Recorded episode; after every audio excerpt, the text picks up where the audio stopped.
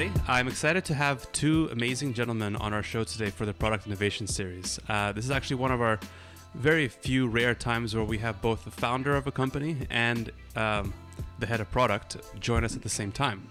Uh, so we'll cover product and company growth from both perspectives. Uh, so I'm joined today by Ravi Swaminathan, who has uh, spent 15 years in the semiconductor industry.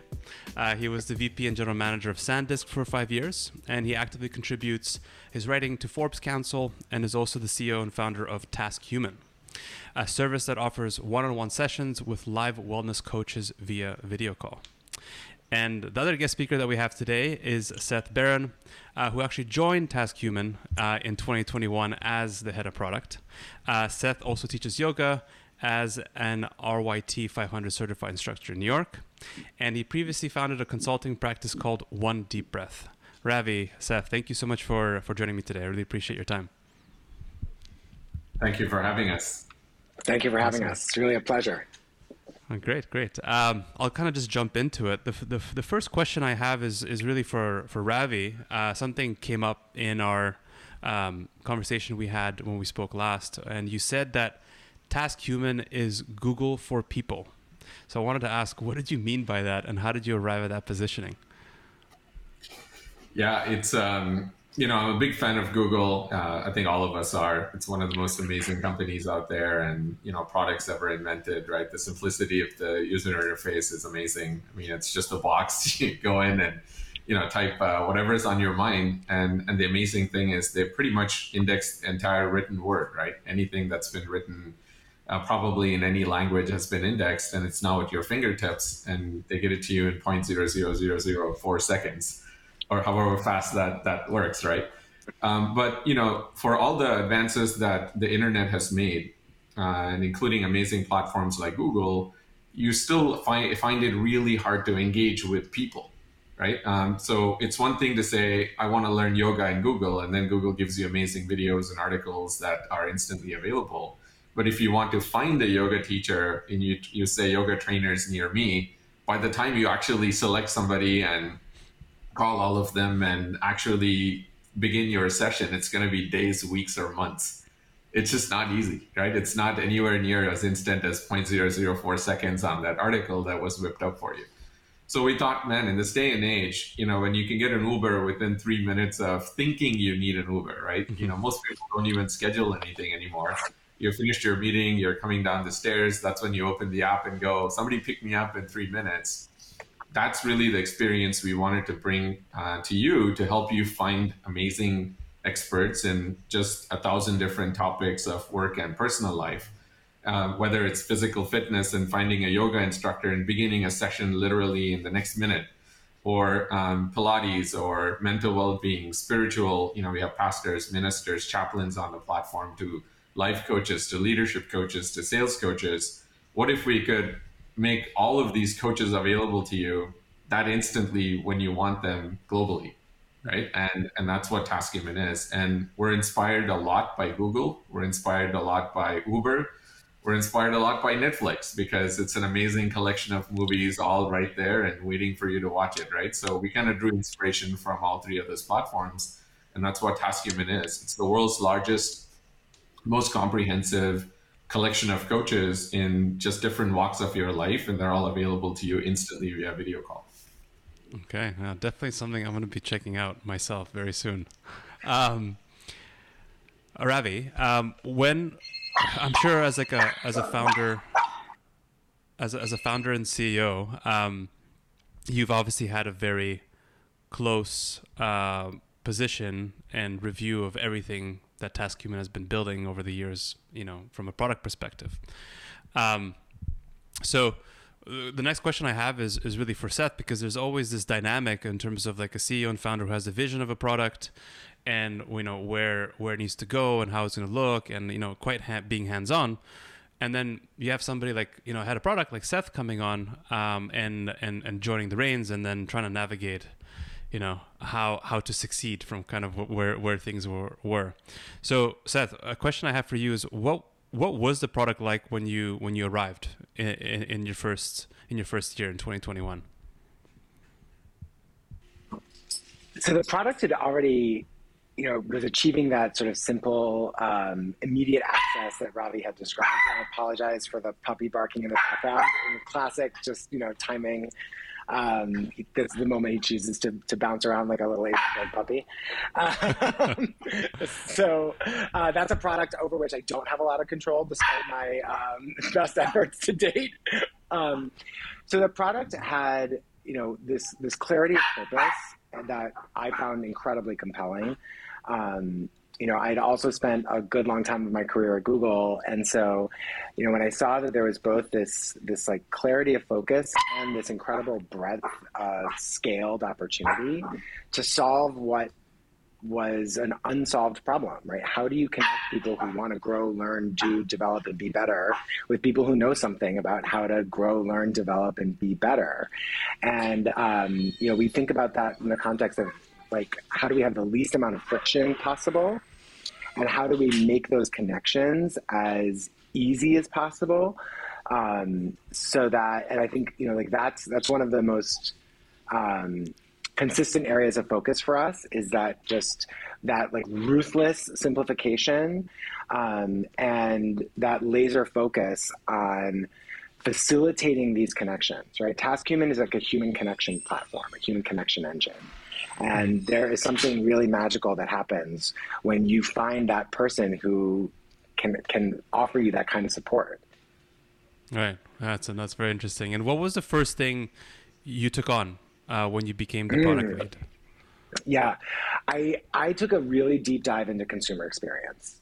So how do we map out and how do how does a consumer discover and all the way through to that calling experience, um, step by step, was one of the first things I really wanted to immerse myself in, um, both to to excuse me both to start from a place of that um, deep empathy for our, for our consumers and our providers, right? So we think about users really expansively because we have both providers and consumers, right? Um, and think through just all of their different touch points through that experience from getting onto the app to finding the subject that you're looking for to how do you decide which of the coaches that could coach you on that subject is the right coach for you to making the call and what's our call experience and our post call experience how do we keep you engaged on the platform um, how do we make that provider experience as rich and exciting as possible? Um, so i really started thinking about it from that from that user from that experiential place and um, uh, one thing that was interesting when Ravi and I chatted before was when when when you align on a product vision between, say, you know, as a founder and CEO who's been involved um, running the product, and then you have somebody like yourself, Seth, who comes on as like the head of product. How do you align on something that, with specifically regarding the product vision, that becomes so clear in terms of what you mm-hmm. have to do, that it just comes down to just the mechanics of it at the end of the day. And maybe I'll start off with you first, Ravi. Yeah, I mean, for me, uh, and I'll I'll uh, I'll also invite Seth to uh, pitch in here, right? Because this is the nuance at the end of the day. Um, I'm a I'm a crazy guy. Uh, I have crazy ideas, and you know, uh, I want things done a certain way. Um, and so, and, and because I was the sort of founder product guy as well, right? There are different kinds of founders. Some are more sales oriented, some are marketing oriented, some are engineering focused, some are product focused. I just happened to be the product focused uh, founder. And so uh, when I was thinking about, you know, who I could partner with to, to kind of let go, it did need to be somebody who was really special right? Somebody who a could work with my crazy. First, they had to be bald. I mean, as you can tell, in this company, you know, hair is not you know required. Uh, and so, I'm, I'm, in the same boat. yeah, exactly. so you're welcome to join the team anytime. Right? But outside of that, uh, you know, it had to be somebody who had what I would think of as sort of ego-less development, right? Um, because it is you know you have to make a lot of judgment calls uh, as i'm sure your audience is keenly aware of right? Product is equal art and it's science. There's definitely the science of product management and you can think about it and get user surveys and this and that. And then there's the art which is informed by a lot by just gut feel right? Sometimes you don't want to be asking your customers what they want because they'll tell you they want a lemon and an apple and orange all in one right? And then you end up building a grapefruit anyway. So Um, so it has to be that combination of uh, somebody who could, you know, come in and contribute to the process in an egoless way, so that you know we can make collective decisions um, that are, you know, that are following both the science and the art, right? And so so it had to be that sort of a special person that you know got along really well with me was able to put up with my idiosyncrasies work around you know me if needed work with me if needed right uh, and and Seth just happens to be that kind of guy and you know brings real keen insight you know spent 15 years at google doing so many different things um, and and had sort of that collaborative mindset in a high growth uh, company and so it just was a perfect marriage which is really what allows us to both, you know, yell at each other, but still, you know, um, be able to get stuff done, right? And so, so it does require that sort of special connection. And to be honest, I was not looking for a product manager when I brought Seth on. Seth was just somebody I wanted to work with. And then it also turned out that he was an amazing partner. So he started off in one place, and I said, Seth, do you want to? You look like that rare unicorn that can actually work with me and and still evolve the product and you know do you want to take on product and then he said yes and as they say the rest is history right so it's sort of a very interesting way this worked out but that's why it worked out yeah, I'll tell it. I think, I guess from my side, first of all, thank you for that, Ravi. And um, what I'll say is, I think, you know, we had even in our first conversation, like, we just had this immediate connection. Like, I, I Ravi's vision resonated very powerfully for me as a as a professional and as a human being. Honestly, um, I think when you take these kind of jobs at startups, like, you know, it's, I think if you're going to do it great, it's got to be something that like is more than a paycheck, right? I mean, like, the, like keep the paychecks coming, but um, please, Ravi, please, no. um, I also but, say please to our CFO. So exactly, yeah. exactly, uh, to our board of directors and all of our investors. Thank you. Um, really though that these these kinds of roles and i think for your audience too you know i didn't set out to and when I started looking for the next phase of my career, I didn't have like a title in mind and say this is you know it had to be this. Um, I had reached out to a mentor and said, I'm really interested in this, in what I think is this big opportunity at the intersection of wellness and technology, because that was really authentic to my lived experience, right? I spent 15 years in technology. I walked away from a little for a little while to go really deep into study of a totally different kind of technology, this technology and this technology and yoga and yoga. And then I, I really thought to myself, how do I put all that together in this next phase of my career? And when Ravi and I connected, I was so compelled by the vision of of TaskHuman about this is such a big problem to solve. Um, and it's so multifaceted, but we can have such a clarity of focus in in in, in that the modality we're focused on is coaching, and that we can have that laser focus while still having a reach that's so broad because of the different ways in which that can be delivered against the different kinds of subject areas that can be delivered. There's very few opportunities out there that that would be so compelling and um, and so I would say that you know really I think it, and there is a big part of it that is just a it is a personality fit, right? Like for, um, you know you've got to you're making a commitment, right? Like this is I didn't want to take this on. I didn't take this on, you know, as like a as like I'll do this for a year and then move on to the next thing. Like, you know, Ravi and I had a pretty, you know, it's not it's not a it's not a blood oath and it's not cast in stone, but um, I think, you know, he said, we're building a platform to sustain for the long term. And I wasn't interested in a flash in the pan.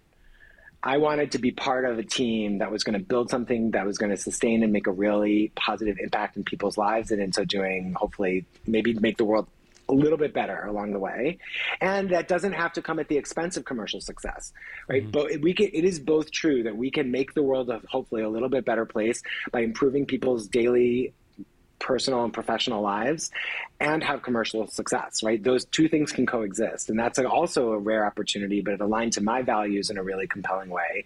And so it's the sun and the moon and the stars definitely have to be aligned for that. And you, and there is that personality fit too.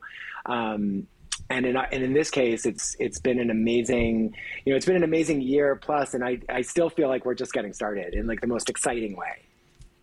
Oh, that's amazing. Um, Ravi, you mentioned something about, you know, customers want an apple, orange, and then you get a grapefruit. And my next question, it's a follow up to that that uh, statement, is you never ask what customers want. if I recall correctly, is what you said to me before.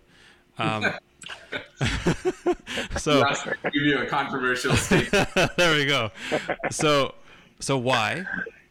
And uh, follow up question is why do you think maybe this one is for you, Seth? Why do you think so many product leaders misunderstand this principle? Mm. Yeah, I mean, I'll, I'll, obviously it's a nuanced comment, right? Uh, you don't want to be not asking your customers what they want, but I think um, you know, in, in, reality, you can definitely ask people what they want, uh, depending on the kind of business, right? Uh, you know, I'm sure your audience is all the way from you know widgets to you know complex software to just different things, B2B, right? Um, different product managers. Uh, we are a B2B2C business. Our fate is decided not just by the buyer of the product, but by the actual employees of different companies that use this product, right? And so, um, because this is meant for personal well-being and personal coaching, and so you know, ultimately, even though you know one of our customers is Zoom and they'll buy this product, at the end of the day, if not enough employees are using it, uh, you know, nobody's going to renew, right? And so we are sort of that B two B to C kind of model. In this model, I think that you know you certainly have the art and the science as we talked about, right? The science is to do the survey and ask questions and things like that. The art is, you know, still more dominant, I would say, than the science because if you ask enough people, you will get different opinions about what they want next. And so you can really get confused by that. Um, and so I think it's it's sometimes better to ask what people want, sort of like what Apple does, right? You know, you, you put something out there and then people vote on, you know, that feature and how they use it. And there is a, you know, way that that goes about, right? Without actually talking about what feature you're going to be putting out there right? And so, so I think I'm more in that mold of, again, I'm not any expert in how Apple does their stuff, right? But I'm more in the mold of, um, you know, be more gut focused, right? You know, listen to your gut. You know, that's what got it started. Combine that with, you know, insights from how customers are using the app, right? There's what people will tell you when you ask them a question, and then there's what people actually do. Mm-hmm. So the nuance here is, you know, follow what people are doing, right? You know, so if you introduced a feature that was meant to uh, encourage consumers to watch more about me videos of the profile of the coach, and um, and people ask or told you ask people, hey, what would you like to see in that video, and then not enough people are actually watching it. I'd rather follow what people are doing rather than what people are saying, right? So it's a little bit of that nuance that you know, you asked for a controversial statement. We we talked about that, but that that's what I mean by follow what people are doing rather than ask what people want to do.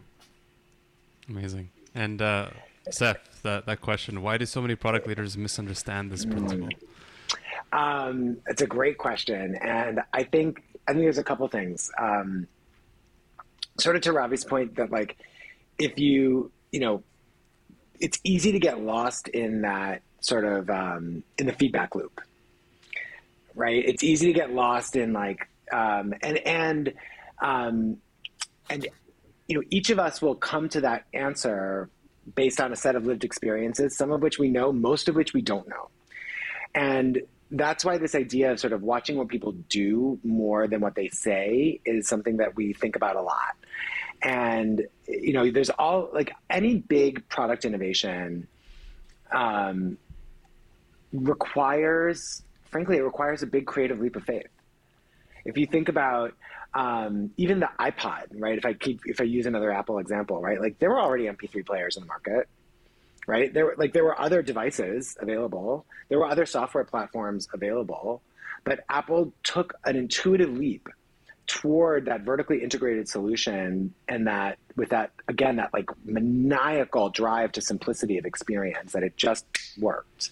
Mm. and no and if you would ask people i don't know if they would have been able to articulate that right? If you'd asked a general consumer even a even a diehard music lover i don't know if they would have been able to to conceptualize that. That was the brilliance of steve jobs right? That he really did have that kind of um, vision. And so i think it's I guess what I would say is where I think a lot of product leaders get lost is is is they get lost in the data and they don't effectively synthesize the insight. The data is just the observation. The insight is the understanding. So something that I think about all the time is like how do I synthesize out the signal from the noise? how do you take all of this complexity that you could be getting in terms of feedback and analytics and ideas internally, externally, and come back to sort of like source principle of like what is the thing we do at our most essential, like at the core of the product. How does does this idea move move consumers closer to that with less friction in more elegantly beautiful ways? and the that and so it's I always think through decisions around prioritization like with that lens. So I think it's really that it's it's being unafraid to take a little bit of a creative leap of intuition that comes from you know again like that synthesis of of the why that's derived from all the what. Um, and you know and hopefully if you, you know, hopefully you get it right. And then if you don't to figure that out quick and be nimble and to have no ego around your own rightness. That's the other the last thing i'll say too. It's really easy to get caught in as a product leader as a ceo as, a, as a leader in any capacity of like i like and this is something i admire very deeply about ravi who has you know is, is an egoless leader himself right? We i think it, and try to have a culture where you know all i know is the best i've figured out so far and that's not like a canonically right answer. That's just the best we've got today, October 6th, that whenever we're recording this podcast. And that tomorrow maybe we'll have a better answer. Hopefully we will.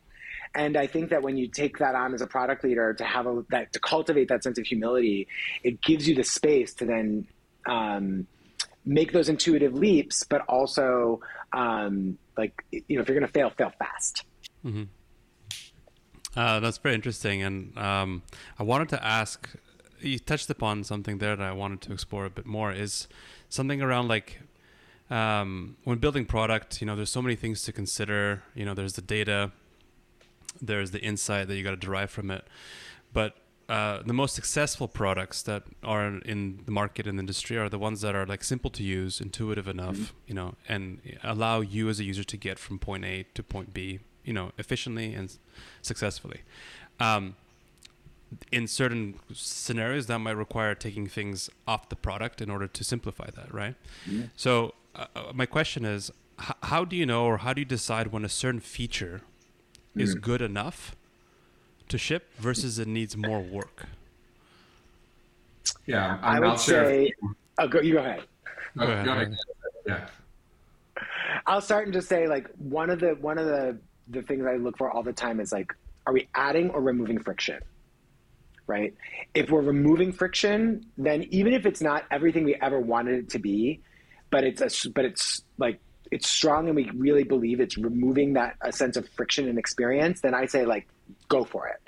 Mm-hmm. If it's so complex, or if, if the problem if that like zoomed in piece of the problem you're trying to crack if you haven't figured out a way to do it that's removing complexity, then I'm gonna say we're gonna we're gonna want to take another cycle to think that through. Right.